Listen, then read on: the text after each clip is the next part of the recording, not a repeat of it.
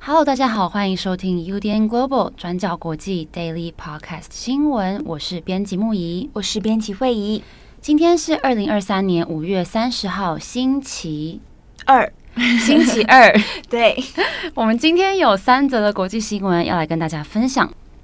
我们今天第一则要来看科索沃。科索沃北部在五月二十九号的抗议行动中爆发了严重的警民冲突哦。那目前已知造成二十五名北约维和部队成员受伤。那引发抗议的原因是科索沃北部的塞尔维亚裔人士，他们不满阿尔巴尼亚裔的候选人选上当地的市政首长。那我们今天就要来看整个事件的来龙去脉。那我们首先要先来做一些背景的解释哦。科索沃在巴尔干半岛上面，那它的北部是紧邻塞尔维亚，南部是接壤阿尔巴尼亚以及北马其顿共和国。那就历史上来看，科索沃曾经是塞尔维亚的自治省，但是在一九九零年代中期，境内阿尔巴尼亚人发起了冲突，对抗塞尔维亚的压迫统治。那在一九九九年科索沃战争结束之后，科索沃实际上是变成联合国的托管地。那独立与否的问题也一直悬而未决，是一直到二零零八年二月的时候才自行通过独立宣言，那宣布脱离塞尔维亚。那当时是获得美国等等九十八个联合国会员的承认，但是塞尔维亚拒绝承认科索沃独立。那科索沃境内大多数的塞尔维亚人当然也都不认同哦。那另外，俄罗斯和中国到现在也都还拒绝承认科索沃的独立。那现在科索沃整体人口里面，阿尔巴尼亚裔是占百分之九十以上，但是临近塞尔维亚的北部地区，则是以塞尔维亚裔占多数。那可以想见，科索沃整体跟塞尔维亚之间的关系一直都非常的紧张，尤其是在科索沃北部地区，在这边的塞尔维亚人，他们从来都没有承认这个二零零八年的独立宣言，那也都还是把塞尔维亚的首都。贝尔格勒视成他们的首都哦。那在近期，这些在北部的塞尔维亚裔人士不断的在争取自治，还出手要来抵制选举，引发一连串的风波。所以，我们接下来就继续来看这次的冲突。这次冲突的来源是要回溯到今年的四月，当时科索沃北部正在举行选举。但是当地的塞尔维亚人他们拒绝参与，所以共同来抵制投票。那让整个地区的总体投票率最后非常的低，只有百分之三点五。但是最后这个结果变成阿尔巴尼亚裔的候选人在四个以塞尔维亚裔人口为主的市镇当选了首长。那这四个市镇包含兹韦前市、莱博萨维奇市、祖宾波多克以及米特罗维察这四个市镇。那这个结果让这些塞尔维亚裔人士非常的不满。因此，更开始累积抗争的动能，想要来阻止这些人上任。那在五月二十六号，科索沃当局正式任命阿尔巴尼亚裔的新首长就任。那市政厅的大楼外，这个塞尔维亚的旗帜也被换成了科索沃的旗帜。那也就此，在刚刚说到这四个城镇里面，在三个市镇中也引发了抗争，要求政府撤掉阿尔巴尼亚裔首长们的职位。那也要求要来恢复原本由贝尔格勒资助的地方行政部门来重新运作。那在五月二十九号的早上，兹韦钱市政工所大楼外面就有一群塞尔维亚人试图想要闯入，那当时就被当地警察发射了催泪瓦斯来驱离。那之后，北约驻科索沃部队派兵阻挡在当地警方以及抗议人士的中间。一开始是试图想要把他们两者来分开，但是有不少的抗议群众朝着士兵丢石块、丢瓶罐以及汽油弹。那眼见冲突难以控制了，驻科部队也开始使用了警棍还有盾牌来驱赶人群。那另外还有五十名全副武装的匈牙利以及波兰的士兵，他们也镇守在镇公所大楼周边。那另外我们来看莱波萨维奇，也是有上百名的塞尔维亚裔人士聚集在这里抗议。那在这个区域也可以看到有美国的维和部队成员在设置铁丝网等等的装备哦。那塞尔维亚总统武契奇他又表示，在这个冲突之中有五十二名塞尔维亚人受伤，那也呼吁避免跟北约维和部队起冲突。那科索沃总统奥斯马尼他则是强烈的谴责武契奇，他说，这次是武契奇下令境内塞尔维亚人攻击警方，还有北约维和部队。那根据北约驻科索沃部队的声明，驻科部队里面有意大利和匈牙利的士兵，他们因为无端受到攻击而骨折烧伤。那声明也有表示，完全没有办法接受这样子对北约部队进行无端攻击的行径哦。那在这些受伤的北约维和部队成员里面，有二十多名是匈牙利士兵，那其中有七个人伤势严重，但是目前情况是稳定的。那另外还有十一名意大利士兵，那其中三个人伤势严重。那意大利总理梅洛尼也表示，意大利当局不会容忍驻科部队遭受的袭击，那也呼吁科索沃当局避免采取进一步的行动，以缓和现在的紧张局势。那我们回头看塞尔维亚跟科索沃过去的冲突，就一直持续不断。像是在去年八月，科索沃的政府就呼吁北部的塞尔维亚民众，请他们把塞尔维亚核发的车牌拿下来，那全数改成这个科索沃的车牌，那引发了塞尔维亚裔民众的不满。那再来是去年十二月，也有一名塞尔维亚裔的前警察，他攻击了一名阿尔巴尼亚裔的警察，那被科索沃当局逮捕起来。那当时也引发了塞尔维亚裔民众用瘫痪交通的方式。来表达抗议等等。那因为这些零星的事件一点一滴的累积起来，再加上这次又因为不满地方选举而爆发严重的警民冲突，也可以说双方的冲突已经升级到了一个高峰哦。那对此，美国和欧盟也警告科索沃当局，不可以采取任何可能激化当地紧张关系的行动。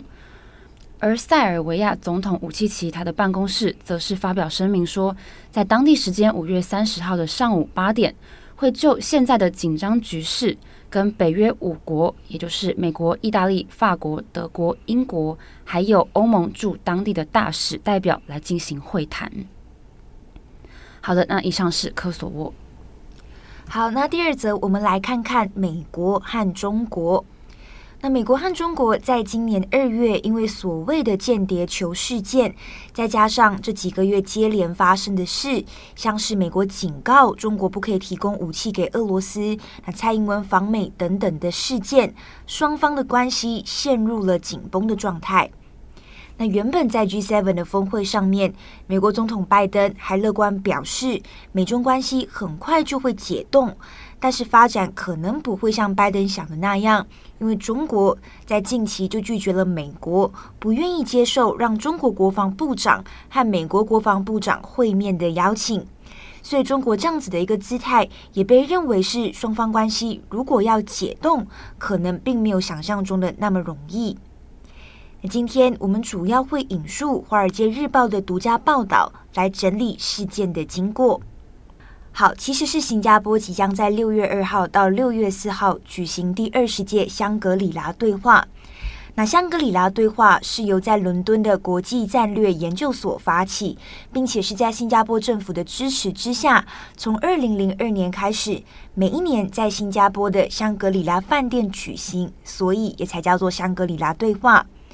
那一般来说，香格里拉对话主要是要加深亚太国家之间的安全防务领域，所以出席者就会包括各个国家的国防代表、军方将领等等。所以理所当然，中国刚上任的国防部长李尚福以及美国国防部长奥斯汀也会受邀出席。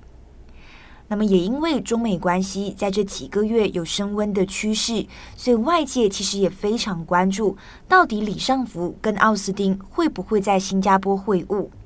那结果是，《华尔街日报》的独家就指出，中国已经拒绝了美国要求双方会晤的邀请。那根据报道，美国在五月初呢就已经跟中国提议，那希望可以让奥斯汀跟李尚福在新加坡会晤会谈。那包括奥斯汀也写了一封信给李尚福，信件内容是什么就没有多做说明。反正到最后，中国方面是拒绝了。那么对此，报道也分析，那双方的会晤相当的重要，那因为可以确保美中关系保持开放的军事交流，那尤其也要确保双方的竞争关系到最后不会升级成冲突哦。那毕竟双方在整个亚太地区都有军事部署，那也担心如果沟通出问题，到最后就会爆发冲突。那现在从《华尔街日报》的报道来看。美国还有中国的国防部长是不会在新加坡会晤了。那某种程度上，这也会加深东南亚盟友的不安。那也担心说，如果美国跟中国的关系到最后真的升级，自己可能就要夹在这两个国家之间生存了。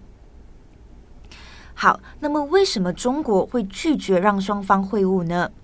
美国智库研究员就认为，这可能是中国的一种战略选择。那意思是，相比起国家安全事务，中国可能更倾向优先考虑经济事务。那以及另外一点也是，李尚福其实目前就在美国的制裁名单里面。那李尚福在二零一七年出任中共中央军委装备发展部部长。那在他任内，因为和俄罗斯购买武器，包括战斗机，还有地对空飞弹系统等等，所以就被美国制裁。那美国引用的呢，是美国敌对国家制裁法案。那简单来说，这个法案是在二零一七年通过，主要是针对伊朗、北韩还有俄罗斯实施制裁的美国联邦法。所以外界也认为，那这次如果要让奥斯汀跟李尚福可以顺利会谈，中国方面可能是希望美国可以先解除对李尚福的制裁。那但是对此，美国方面是还没有回应的。最后，我们也稍微补充，虽然这一次两国的国防部长没有会面，但是双方过去在几个月还是有保持一定的交流。那像是在五月初，美国国家安全顾问苏利文在维也纳也跟王毅，也就是中国的最高层级外交官会谈。那另外，在几天前，美国商务部长雷蒙多也刚刚和中国的商务部长王文涛也有会谈。那么今天的最后，也要跟大家分享一个比较特别、比较不一样的新闻。那这其实是几天前的新闻。那我们看到，从疫情期间到现在疫情之后，我们大家对于生活还有工作都有了不同的想象。那也希望说，可以有更弹性远端工作、弹性上下班等等这样子的一个条件。但是呢，像这样的一个工作要求还有条件，对于一个国家的情报机构来说，或许是不太可行的。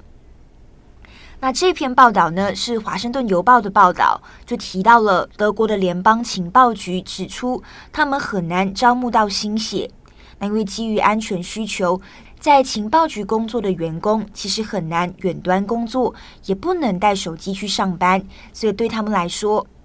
所以，对德国的联邦情报局来说，要找到人才其实是一大的挑战。那德国联邦情报局就指出，那在疫情前，他们每一年可以收到大概一万份的工作申请，所以就可以从中找出最好、最能胜任的人选。但是当时，即便在申请量这么多的情况下，都不一定可以找到最佳人选。所以可以看到，疫情之后，大家对于工作要求的改变，也就只会让招募变得更加困难。不过具体来说，到底应该要如何改善招募的挑战？德国联邦情报局还没有给出相对应的办法。但是我们可以来看看英国还有美国的情报局怎么做。那在英国，三大的情报机构分别是军情五处、军情六处，还有政府通信总部。那过去他们是规定，申请人的父母其中一个人必须是英国人，你才能投递你的这个申请表单。但是现在他们已经放宽标准，也就是说，只要申请人是持有英国国籍，那么就可以来做申请了。那另外，美国的中央情报局 CIA 其实也有承认，那基于安全考量，他们的员工真的很少有机会可以在家工作。但是 CIA 也有指出，他们现在已经开始想办法来提升工作的弹性。而且呢，现在也希望可以以比较创新的方式，像是在 YouTube 上面上传影片，那发起招募活动，希望可以吸引相关的人才。好，那么以上呢就是相关的新闻分享。那其实类似的主题，我们在过去两年也都有分享过，包括疫情期间的大辞职潮，以及由此延伸的，呃，希望员工可以一周工作四天的制度等等。那大家如果有兴趣，我们也会把相关的连接放在资讯栏上面。好的，以上就是今天的三则新闻更新。那我们顺着刚刚这个主题，我们来聊一下远端工作好了。远端工作你怎么看呢？其实我自己是觉得我是一个需要纪律的人，所以你希望待在办公室的那个状态，可以让工作的效率变得更好。应该是说，我还是我喜欢弹性工作这样的选择。但是如果假设一个月好了，我就是每一天都在家里工作，嗯、我可能就会开始怀念说，哦，要不要偶尔进个办公室这样。对我，我个人是觉得可以弹性选择，对我来讲是比较重要的。就是说，你可能一周有几天可以远端工作，但有几天可以近办公作。因为互相对比，你才会有幸福感的那种，没错，对，你才可以体会到远端工作有多么幸福嘛。但我觉得可能对我们两个更有感的原因，是因为细致的地点，就是通勤呢，真的让人觉得很绝望。对对对。不过说到这，我还是觉得台湾的通勤时间好像相对来说，比起很多国家，好像我们还是算比较少，对不对？你看看，就是新加坡跟马来西亚边境，嗯，每一天就是会有就是通勤从马来西亚通勤到新加坡上班的人嘛。